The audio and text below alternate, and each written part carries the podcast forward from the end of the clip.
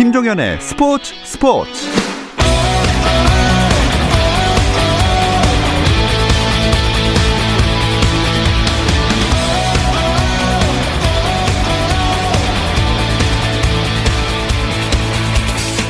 스포츠가 있는 저녁 어떠신가요? 아나운서 김종현입니다. 오늘 하루 스포츠계를 돌아보는 스포츠 타임라인으로 김종현의 스포츠 스포츠 출발합니다.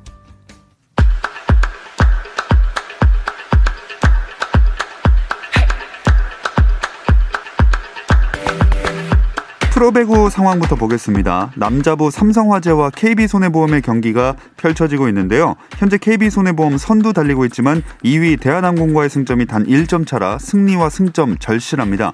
삼성화재는 연패 탈출이 급선무인데요. 자, 이 경기 세트 스코어 1대1로 3세트 와 있고요. 방금 3세트를 삼성화재가 25대 21로 잡아냈습니다. 곧 4세트가 시작할 예정입니다.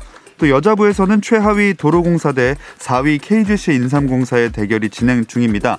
이 경기도 1대1 현재 3세트 18대 어, 15로 한국도로공사가 석점 앞서고 있습니다.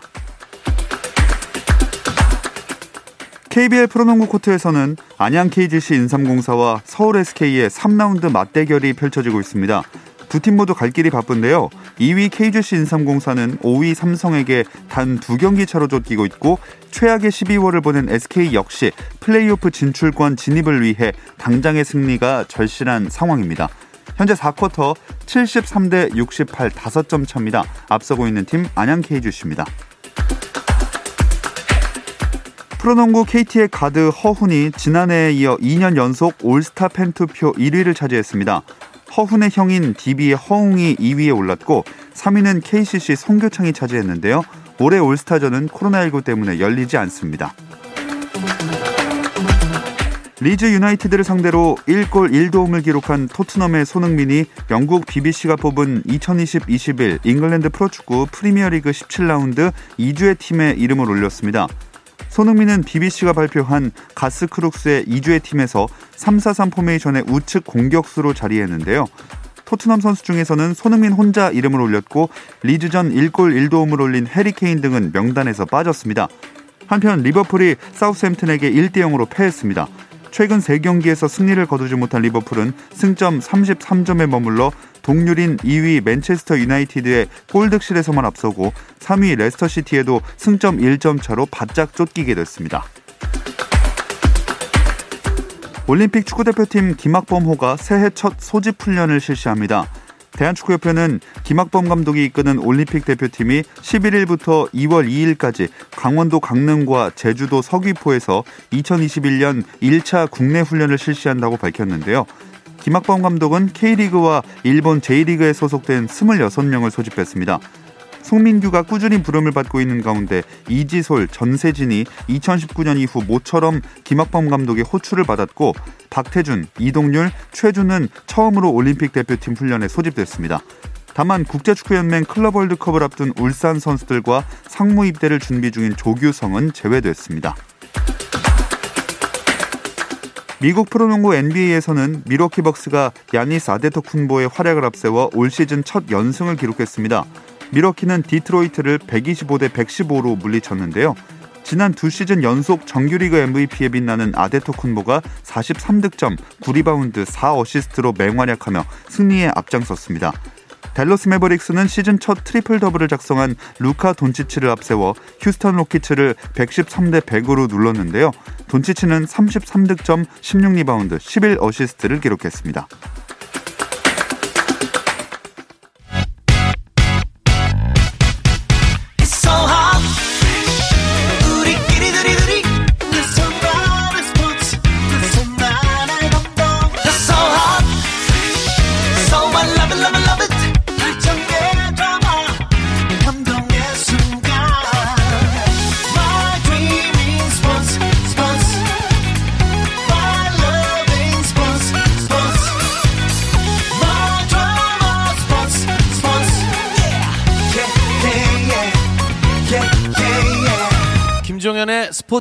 스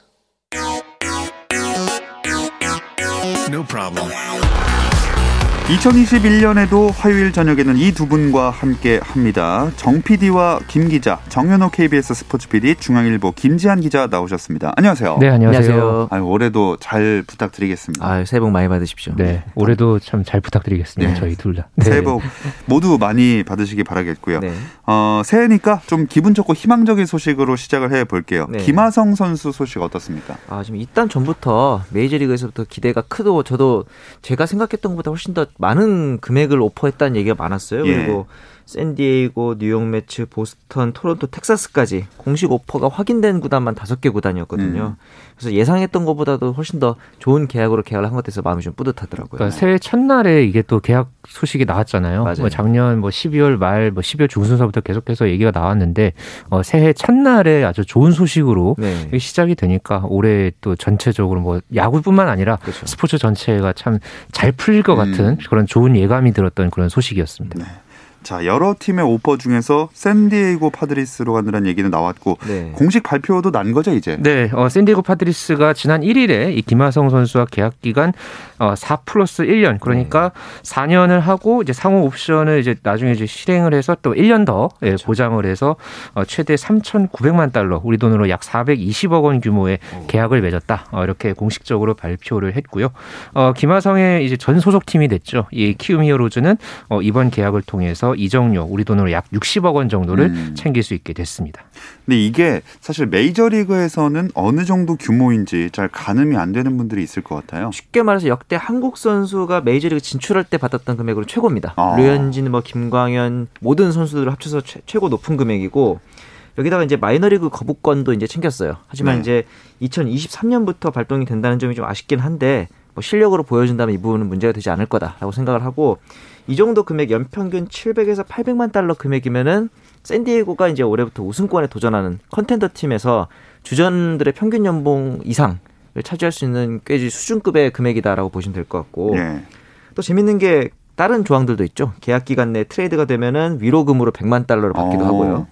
그다음에 이제 통역 에 대해서도 이제 제공이 되고 가족들의 영어 강습도 좀 도와준다고 합니다. 아, 그리고 이제 왕복 비즈니스 항공권도 매년 8장을 제공을 한다고 하네요. 그러니까 이게 또 전체적으로 다 따지면은 네. 메이저리그 전체 29개 팀 중에서 이 이루수 중에서 네. 김하성 선수의 가치, 그러니까 몸값이 전체 10위라고 음. 하거든요. 어. 그러니까 연평균 700만 달러 이상으로도 만약에 이걸 풀어 본다면은 어, 김하성 선수보다 더 받는 인원이 6명에 불과하고요. 어. 그 정도로 김하성 선수의 가치가 참 이 높은 높게 이제 가치를 얻은 상황에서 음. 이렇게 또 첫 해를 보내게 됐습니다. 네. 세부 조건까지 아주 쏠쏠하게 잘 계약을 한 것 같은데 그만큼 김하성의 가능성을 높게 봤다는 얘기인 것 같아요. 그렇죠. 그 전까지는 사실 이 아시아 출신 내야수들에 대한 회의적인 시각이 좀 있었어요. 특히 음. 그 일본에서 진출했던 마스이 가조라든가 니시오카, 이와무라 이런 선수들이 메이저리그의 빠른 타구 스피드에 적응하지 못해서 수비 쪽에서 문제점을 좀 많이 드러냈었거든요. 예. 근데 이제 우리나라에서 강정호 선수가 3루에 이제 안착을 하면서 아시아 출신 선수들도 충분히 내야 수비를 할 수 있다. 음. 이런 시선들이 좀 많이 생겼고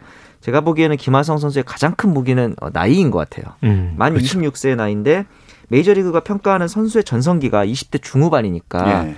메이저리그 입장에서 봤을 때는 어, 지금부터 김하성은 어, KBO 리그에서 했던 것보다 더 잘할 것이다라는 음. 좀 기대를 하고 있는 걸로 보입니다. 그래서 젊은 나이 플러스 수비력이 보장됐다는 점에서 좀 높은 연봉을 책정한 것 같습니다. 그러니까 김하성 선수가 95년생 우리 나이로 27이거든요. 네네. 게다가 2018년에 그 자카르타 팔렘방 아시안 게임 때 금메달을 예. 아, 이 그렇죠. 땄던 그런 또 경력이 있어서 이. 병역 혜택도 받은 그런 어떤 입장이기 때문에 네네. 여기에 대해서 뭐 여러 가지로 이 플러스 요소가 음. 이런 부분들이 좀 되지 않았나 그렇게 음. 지금 어 평가가 됩니다. 예. 근데 샌디고에서 곧바로 주전으로 뛸 수 있을까요? 예전부터 그 류현진 선수도 그랬고 박병호, 강정호 다들 어려운 팀만 골라서 가요. 예. 지금 샌디에고 내야를 보면 3루에는 매니 마차도, 유격수는 이제 페르난도 타티스 주니어, 2루에는 이제 크로넨워스 쫙 짜여져 있거든요.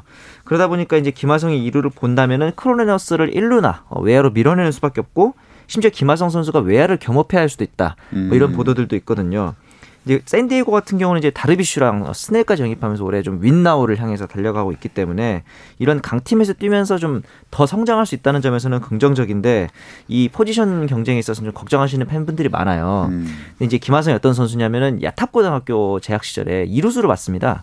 그 당시 이제 그 박효준 선수 유격수였기 때문에 아. 그리고 이제 히어로즈로 오면서 처음 유격수를 본 거예요 프로 와서 음. 그 전까지 이루수였는데 그럼에도 불구하고 1년 차에 바로 적응을 했다는 점에서는 저는 오히려 뭐 이 정도의 적응력도 메이저리그에서 높게 평가를 했기 때문에 음. 김하성에게 그 높은 몸값을 안겨준 거라고 봐서 음. 충분히 적응할 수 있을 거라고 네. 봅니다.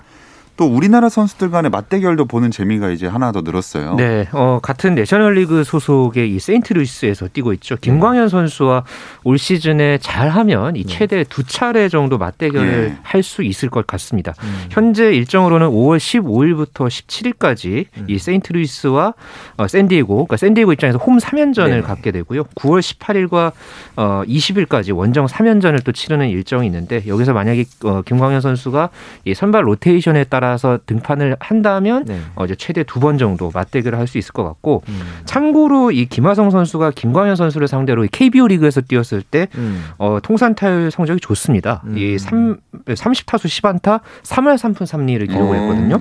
근데 또 재밌는 건 홈런이 없었다고요. 아. 네, 그래서 이 메이저리그 무대에서 과연 둘이 맞붙었을 때는 어 이제 김하성 선수가 홈런을 이 김광현 선수 상대로 홈런을 한번 칠 수 있을지 이것도 굉장히 어, 눈길을 끌 것 같고요. 이 토론토의 류현진 선수와의 대결은 보기 힘들 것 같습니다. 아. 이 올해 인터리그 일정이 이각 리그의 같은 지구 팀들끼리만 이 편성을 했기 때문에 네. 어, 이 맞대결은 볼 수 없게 됐습니다. 음.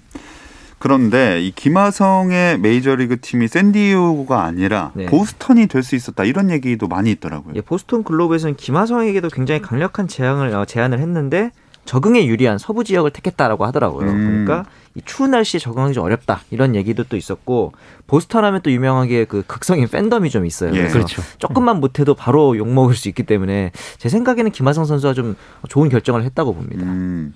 근데 오히려 그 뭐 포지션 경쟁이라든지 이런 적응 면에서는 보스턴이 더 유리해 보이지 않았나요? 음, 아무래도 주전 이루수가 비어 있었잖아요, 맞아요. 보스턴이. 그래서 어, 김하성 선수 입장에서는 첫 해에 가서 바로 이제 주전 보장을 받고 활약을 하는 그런 부분에서는 조금 더 유리할 수는 있었겠죠. 네. 그렇지만은 이 저번 그러니까 이 지난 시즌이었죠. 이 음. 지난 시즌에 보스턴이 아메리칸 리그 동부 지구에서 성적이 별로 좋지 않았기 때문에 음. 이 세 판을 어떻게 보면 짜야 되는 그런 상황이잖아요. 네. 거기서 이 오히려 모든 거를 원점에서 시작을 해야 되는 상황이기 때문에 김하성 선수에게는 오히려 이게 좀 부담이 되고 음. 예, 쉽지 않은 그런 도전이 됐을 수도 있다고 봅니다. 음. 어쨌든 결론적으로는 샌디에이고를 선택하게 됐는데 네. 아까도 잠깐 얘기가 나왔지만 샌디에이고가 이번 스토브리그를 완전 주도하는 느낌이 많이 나요. 그렇죠. 템파베이에서 스네를 시카고 컵스에서 다르비쉬를 영입하고 있는데 이제 이 단장인 프렐러 단장이 좀 재밌는 사람이에요. 별명이 매드맨입니다. 예. 24시간 동안 잠 안 자고 트레이드하고 FA 영입하고 이런다고 해서 별명이 어. 매드맨인데 또 이제 장, 단, 장점이 있으면 단점도 있죠. 예전에 메디컬 테스트 위조했고 아이고. 선수를 데려왔는데 부상 때문에 트레이드 파기했던 뭐 이런 음. 전적이 어. 좀 있긴 한데 네. 김하성을 영입하고 나서 이런 말을 했어요. 왜 꼭 포지션에 맞게 선수를 사야 되냐? 다저스 보니까 재능 있는 선수들 많이 모으면은 우승하더라. 음. 뭐 이런 얘기를 했는데 한 가지 좀 우리가 걱정 아닌 걱정이 되는 부분이 이 프렐러 단장 같은 경우는 직진도 과감하게 하지만 한 번 아니다 싶으면은 빠르게 후퇴도 합니다. 그래서 아. 어, 만약에 이 윈나우 모드가 깨지면은 어, 2, 3년 안에 김하성 선수를 트레이드할 수 있는 그런 가능성도 있거든요. 어. 이런 부분들을 좀 눈여겨 봐야 될것 어떻게 보면 같습니다. 극단적으로 갈 수도 있다고 그렇죠. 이제 보여지는 거네요. 네. 좀 초반에 빠르게 좋은 모습 보여주는 게 네, 네. 중요할 것 같습니다. 나성범이나 뭐 양현종 선수라든지 다른 선수들 소식은 딱히 들려오는 게 없네요. 음, 지금 나성범 선수 같은 경우는 협상 마감이 10일 오전 7시까지입니다. 아. 예, 현재까지 상황은 조금 반반이라고 보면 될 것 같은데요. 음. 어, 현재 또 특- 특히나 이 메이저리그에서 이 굵직한 외야수 포지션에 있는 FA 선수들이 아직 좀 대형 계약을 좀 하지 못하고 있는 그렇죠. 그런 상황이거든요. 어, 그런 상황에서 뭐 현지에서는 이 마이애미 말린스와 뭐 지금 뭐 연결이 됐다 뭐 이런 음. 지금 어 이야기도 있기는 합니다만은 아주 구체적으로 어 김하성 선수처럼 뭐 복수의 팀과 나성범 선수가 연결돼 있다 뭐 이런 보도는 나오지 않고 있고요. 음. 다만 현재 이 나성범 선수의 이 에이전트가 그 유명한 이 슈퍼 에이전트죠. 이 스콧 보라스가 네. 현재 지금 맡고 있기 때문에 앞으로의 이 남은 5일 정도의 이 상황 어 좀 봐야 될 것 같고요. 이 양현종 선수 같은 경우에는 지금 1월 20일까지 기다리겠다는 그런 입장입니다. 하지만은 지금 나이가 어 33살이거든요. 그래서 좀 이 나이와 이 성적에 대한 어떤 좀 부담도 있고 이 구체적으로 이 거론되는 팀이 어 앞서 이제 얘기했던 김하성 선수나 나성범 선수에 비해서는 구체적으로 언급되는 팀들이 없어서 좀 음. 진출 여부는 어, 미지수입니다. 네. 자, 메이저리그 스토브리그 전체도 한번 분위기를 좀 짚어보겠습니다. 비슷하게 아직까지는 큰 계약이 나오질 않고 있어요. 뭐 베어라고 꼽히는 바우어, 르메이휴, 스프링어 여전히 소문만 돌고 있거든요. 이에 비해서 이제 트레이드 시장은 앞서 이제 스넬이나 다르비시처럼 좀 대어급들이 많이 움직이고 있습니다. 그래서 이번 시즌에는 아무래도 대부분의 구단들이 어, 대어보다는 약간 중상위권 선수들을 트레이드를 통해서 보강하는 어, 그런 움직임이 좀 많을 것 같고 포스팅에 관련해서 이제 일본의 스가노 선수가 이제 토론토랑 샌프란시스코 정도에서 관심을 좀 보이고 있고 한 가지 재밌는 게 이 푸이그 선수 악동 실력은 있지만 악동이라서 한 시즌을 통으로 날린 적도 있는데 네. 올해 같은 경우는 총 다섯 개 팀에서 관심을 보이고 있기 때문에 어. 푸이그의 행선지도 좀 궁금해지더라고요. 네. 네. 그 KBO 리그 스토브 리그 얘기도 조금 한번 예. 해볼까요? 음, 현재 16명 중에 어, 9명이 FA 둥지를 찾았죠. 어, 네. 총액 323억 원이 오갔고요. 지금 남아있는 선수가 두산의 유희관, 이용찬, 김재호, 그리고 LG의 차우찬, 키움의 김상수, 기아 양현종, 롯데 이대호 이렇게 지금 남아있는데 어, 아무래도 현재 뭐 다른 팀으로의 이동보다는 잔류 가능성이 좀 높습니다. 음. 어, 특히나 이 지난 4년 내내 연봉 25억 원씩 받았던 이대호 선수의 계약 규모가 현재로서는 좀 음. 크게 관심사고요. 어, 10개 구단 중에 감독이 공석인 팀이 한 팀 있죠. 이 키움 같은 경우에는 어, 이제 늦어도 제가 봤을 때는 한 일주일 안에는 이 새로운 감독을 빨리 선임을 해야 될 텐데 아무래도 또 곧바로 스프링 캠프 일정이 있기 때문에 어, 키움 감독이 또 누가 될지도 현재로서 아주 큰 관심사입니다. 자, 이어서 코로나 암초에 흔들렸던 배구 이야기도 나눠볼 텐데요. 잠시 쉬었다 와서 이어가겠습니다.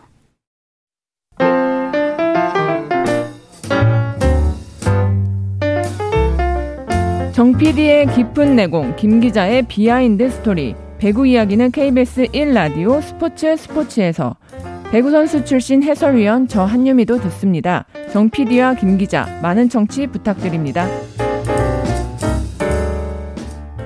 어떤 스포츠 이야기도 나눌 수 있는 시간 정현호 KBS 스포츠 PD 중앙일보 김지한 기자와 함께하는 정 PD와 김 기자 듣고 계십니다.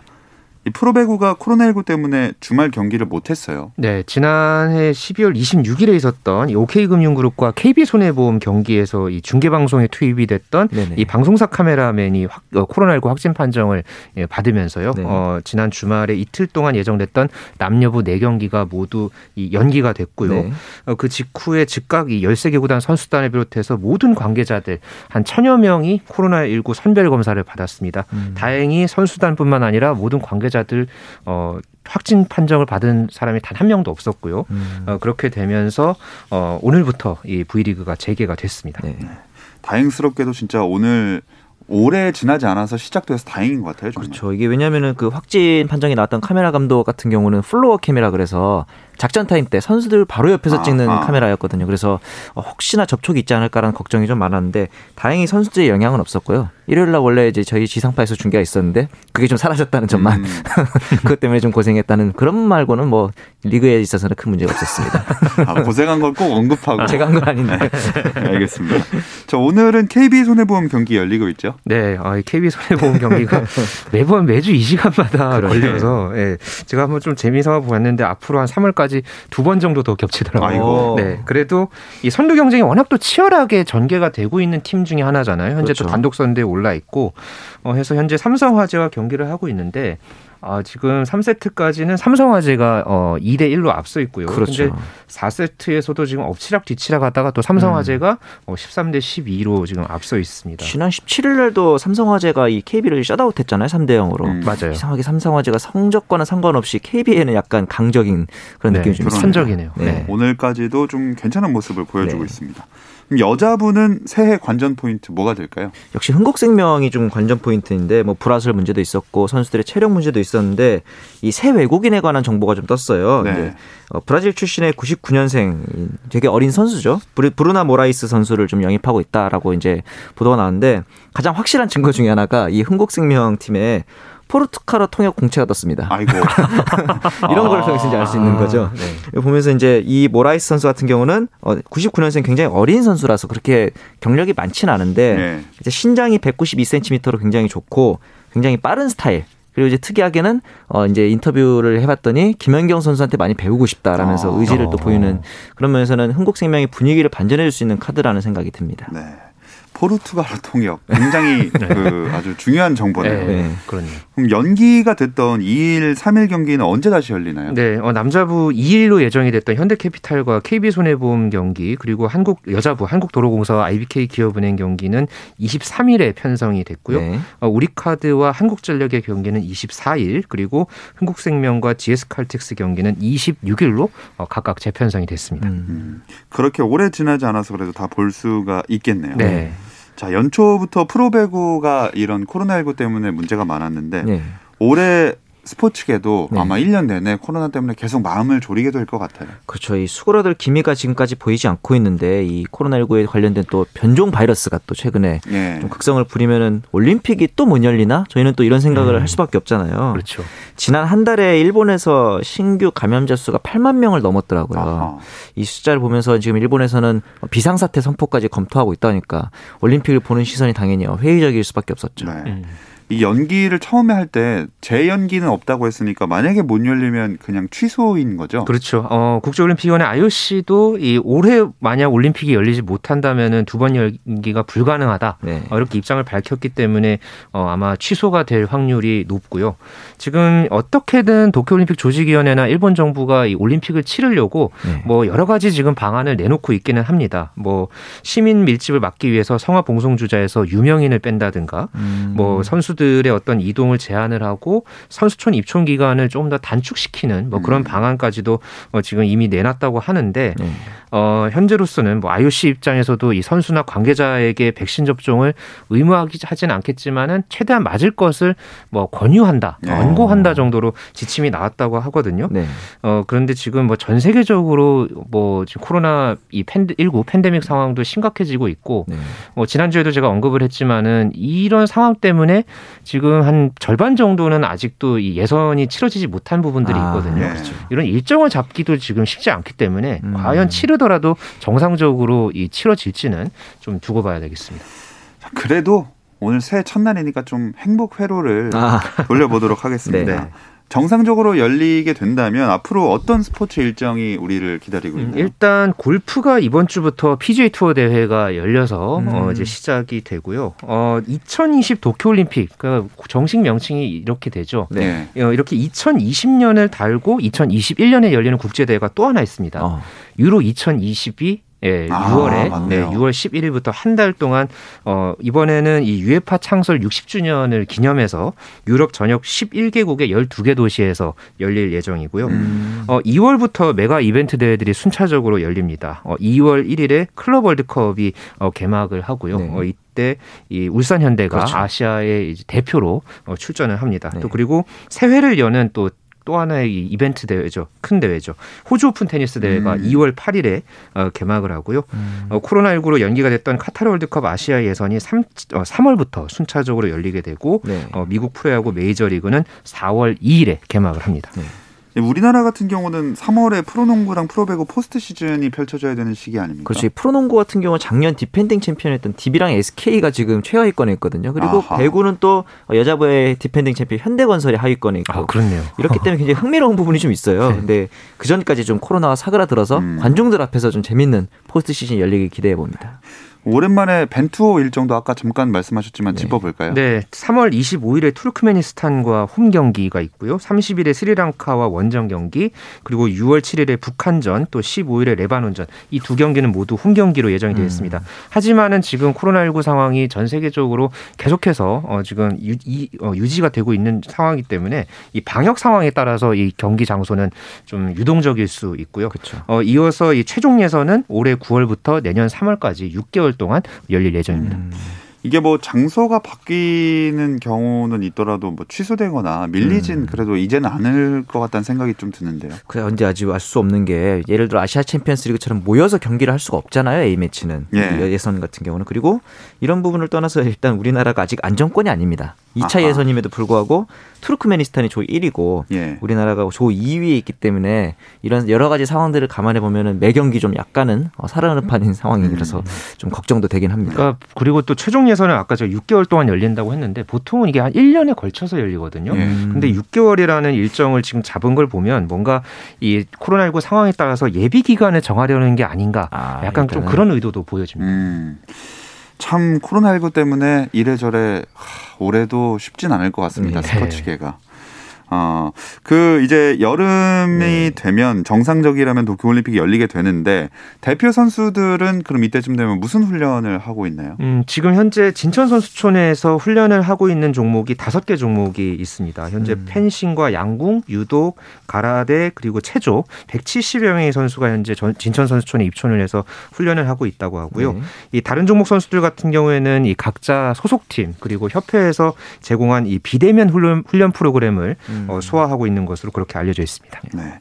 내친 김에 그 말까지 한번 올해 말까지 가보겠습니다. 네. 올림픽 끝나면 또 좀 한가한 일정이 되나요? 아, 그럴 순 없죠. 또 선수들은 경기를 계속 해야 되니까 이제 각 네. 종목별로 종목별 선수권, 세계 선수권이 진행되고 어, 전국 체육 대회가 또 기다리고 있기 때문에 음. 선수들의 스케줄은 계속 이어지는데 올림픽에서 뭐 방사능이라든 코로나 이런 영향 없이 선수들이 올해 말까지 좀 바쁘게 경기를 했으면 하는 바람이 생깁니다. 네. 보통은 홀수해라 그러면은 약간 여유가 있는 해라고 인식을 하고 나는데 그렇죠. 올해는 연기된 것도 다 펼쳐져서 진짜 바쁜 홀수해가 될 것 같네요. 네, 그래도 아직 상황들이 전반적으로 유동적이어가지고요. 네. 뭐 올림픽이라든가 뭐 유로 2020 같은 대회도 마찬가지고, 어, 참 이런 대회들이 뭐 이렇게 온 국민, 뭐, 온, 뭐 많은 팬들을 참 하나로 똘똘 뭉치게 하는 그런 어떤 그 대회들이잖아요. 그렇죠. 그런데 그렇죠.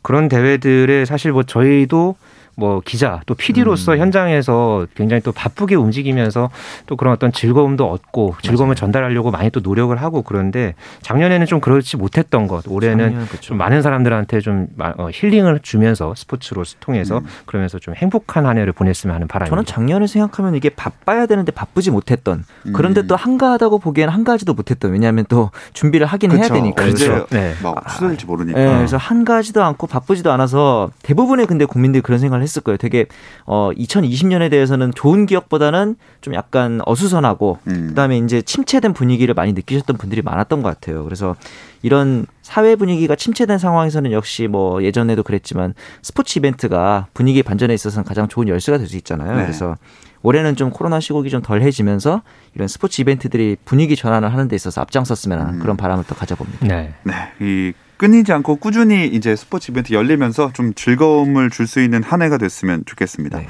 자, 2021년 새해 정 PD와 김 기자 첫 시간 여기서 마무리하겠습니다. 정현호 KBS 스포츠 PD, 중앙일보 김지한 기자 두 분 고맙습니다. 네, 감사합니다. 감사합니다.